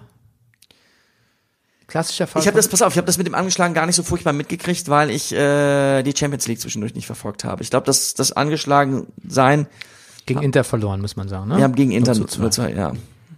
Insofern habe ich das auch gar nicht so. Ich Verinnerlicht. verinnerlicht, ja. Ich, es gibt ja, für mich ist der Favre so ein bisschen untouchable. Hm. Weil ich irgendwie, ja, weil er irgendwie so fein ist und weil er so ein Künstler ist und weil er so natürlich auch erfolgreich ist und weil ich denke, ich bin da, bin ich aber auch vielleicht so obrigkeitshöriger Schauspieler, der sagt, das ist so ein toller Regisseur, ja, das, das muss an den Spielern liegen. Ja, das sagst du ja öfter. Du bist, Mhm. bist, bist, du kritisierst dich oft selbst, du bist vielleicht beeindruckt. Ja, das bin ich, das stimmt, das bin ich ja wirklich. Ja. Ich bin ja selbst von dir beeindruckt. Oh, oh, oh. Ich wusste, dass der jetzt kommt. Na, musste ich machen. Ja, pass auf, aber der Favre, ne, der ist ja wirklich, also da kann man ja nicht mehr sagen, dass er so, also er ist so, so sonderlich künstlerisch ist er nicht tätig gerade, ne? Ja. Weil also das, ähm, das große Offensivspektakel ist es ja nicht. Nee. Tore kriegen sie trotzdem. Naja, man Ähm, hat auch so ein bisschen das Gefühl, es sind ein paar ganz gute neue Trainer nachgerückt in dieser Saison. Ja, es ist auch nicht so, dass man äh, jetzt sagen kann, dass Dor äh, Hoffenheim jetzt, ähm, äh, Dortmund, was rede ich denn? Ich komme gleich zu Hoffenheim, dass Dortmund jetzt ähm, nur die allerhärtesten Nüsse der Welt irgendwie knacken muss ähm, und deshalb äh, froh sein kann um jeden Punkt, den sie ergattern, sondern es ist schon so, dass ähm, ja, das jetzt die Zeit gewesen wäre, wo man sich an der Tabellenspitze vielleicht sogar absetzt, wo die anderen das nicht Schwächeln. machen. Ja. Schwächeln. Vor allem, wenn man ja auch sieht, ähm, Was die Bayern machen, ja. ja, wie man das in, wie, in England sieht man, wie man das ja eigentlich macht, als, BV, als eigentlich als Ex-BVB-Trainer. Über Himmel, ne? Ja. Ja, sechs Punkte. So ähm, mit sechs Punkten da oben fest zementiert. Alfred Schreuder, ne, der Hoffenheim-Trainer. Mhm. Ja, Jeder so dachte, wer ist der Mann? Der, jeder, jeder jetzt noch denkt, wer ist der Mann eigentlich? Naja, er ist, er ist, sag ich mal, jetzt auf den ersten Blick, sage ich mal ganz blöd, von den Trainern, die neu dazugekommen sind, dies Jahr Glasner und, und, und David Wagner und, und, und, und auch Rose, der bei, und wie heißt der, Bayer Lords in Köln? Bayer Lotzer. Ja, Bayer Lorzer, sage ich mal ganz frech, also ich hoffe, er nimmt es mir nicht krumm, der uncharismatischste auf den ersten Blick. Glasner hast du vergessen, ne, bei Wolfsburg. Nee, Glasner hatte ich doch gesagt. Hast du gesagt? Entschuldigung. Entschuldigung, tut mir leid. Ja. Ja. Aber er macht vielleicht den besten Job. Er macht aus dem wenigsten das meiste. Ja, wahrscheinlich. Ja. Naja, wobei er natürlich einen Vorgänger hatte, der wahrscheinlich dafür auch Ja gut, aber der gar nicht so genau. Man ja, weiß gar weiß nicht, aber ist nicht, so, nicht, ist gut nicht so, dass Hoffenheim ja, ist. aber was? Naja, aber ich meine, ist der Vorgänger nicht so, dass er jetzt auch so ein bisschen rum rumeiert, Ja. wie es bei Hoffenheim da oft gemacht hat, Ja, gerade immer nach, nach erfolgreichen Phasen. Früher hat kam er eine- wenigstens nur modisch rumgeeiert. kam eine jetzt- Eierphase. Ja. Wie ist er denn modisch so drauf? Du, wir warten immer noch auf dein Nagelsmann-Special irgendwie. Kommt, Ja, das stimmt. Kommt nicht. Oh, dass du mich erinnern musst, ja. Reportagen, Fehlanzeige, Bernie, Hot Takes, ja. Serien. Du wolltest gar nicht über. Fußball reden, ich sag's nur mal, ja. Ja, gut, aber irgendwer muss ja machen. Ich Ne? wollte dir nur die Schuld geben. Ja, gut. Ähm, wollte noch was sagen. Uli Hoeneß, Ja. ähm, Ter, wir haben neulich gesehen, dass Ter Stegen irgendwie auf dem Elf-Freunde-Cover mit dem Titel Deutschlands Nummer eins ist. Du gähnst ins Mikro. Nein. Das ist fast so despektierlich, als nie den Brennerpass zu erwähnen, wenn du irgendwo auftrittst und über deine vergangenen Meriten sprichst. ja dafür habe ich dich ja jetzt engagiert. Ja, sehr gut. Dann muss ich das machen. Ah, aber dann weise ich dich auch auf Scan weiterhin. Ähm, pass auf, genau, der Ter Stegen hat, ist, ist er nicht für den Ballon d'Or, d'Or, d'Or auch nominiert? Als bester Torwart? Ich glaube schon. Und er ist auch auf dem Elf-Freunde-Cover mit dem Titel Deutschlands Nummer eins. Und ich bin mir sicher, die Ter Stegen-Renaissance will ich es jetzt nicht nennen, aber der, der, die große Wertschätzung für Ter Stegen, da hat auch Uli Hoeneß was dazu beigetragen. Natürlich. Jetzt muss man sich fragen, ob Uli Hoeneß, wenn er doch immer so schlau ist und die Abteilung Attacke so leitet und und und und äh, so sich, sich suggeriert, um Sachen zu erzeugen, auch wie man das früher ihm gern unterstellt hat, vielleicht will er, vielleicht ist er auch ein, äh, vielleicht will er auch, dass Ter Stegen mehr Wertschätzung erfährt. Vielleicht ist es so eine Reverse Psychology, weil andererseits kann ich mir nicht erklären, weil jeden, den Uli Hoeneß hochredet, ähm, der leidet eigentlich in der öffentlichen Wertschätzung sofort. Der arme Xavi, Javi Martinez, der kriegt gar nichts mehr hin, seit er von Uli Hoeneß als, als Star-Defensivspieler jetzt. Wir brauchen niemanden, wir haben, ja den, wir haben doch den Martinez. Ja, ich wollte nur sagen, der macht mehr kaputt, als er repariert. Der muss weg. Mein geht ja eh, aber. Der Hönes muss weg. Gut, Leute, das war's. Damit es nicht ganz so schlimm endet, wie es anfing, spielen wir trotzdem kurz unsere Titelmusik. Und bis nächste Woche. Bis nächste Woche. Tschüss. Tschüss. Das war Brennerpass. Der Popkultur. Podcast. Das ist der Brennerpass, hier hast du das, das, das, das, das ist der Brennerpass, hier hast du Das ist der Brennerpass, das ist der Brennerpass, das ist der Brennerpass.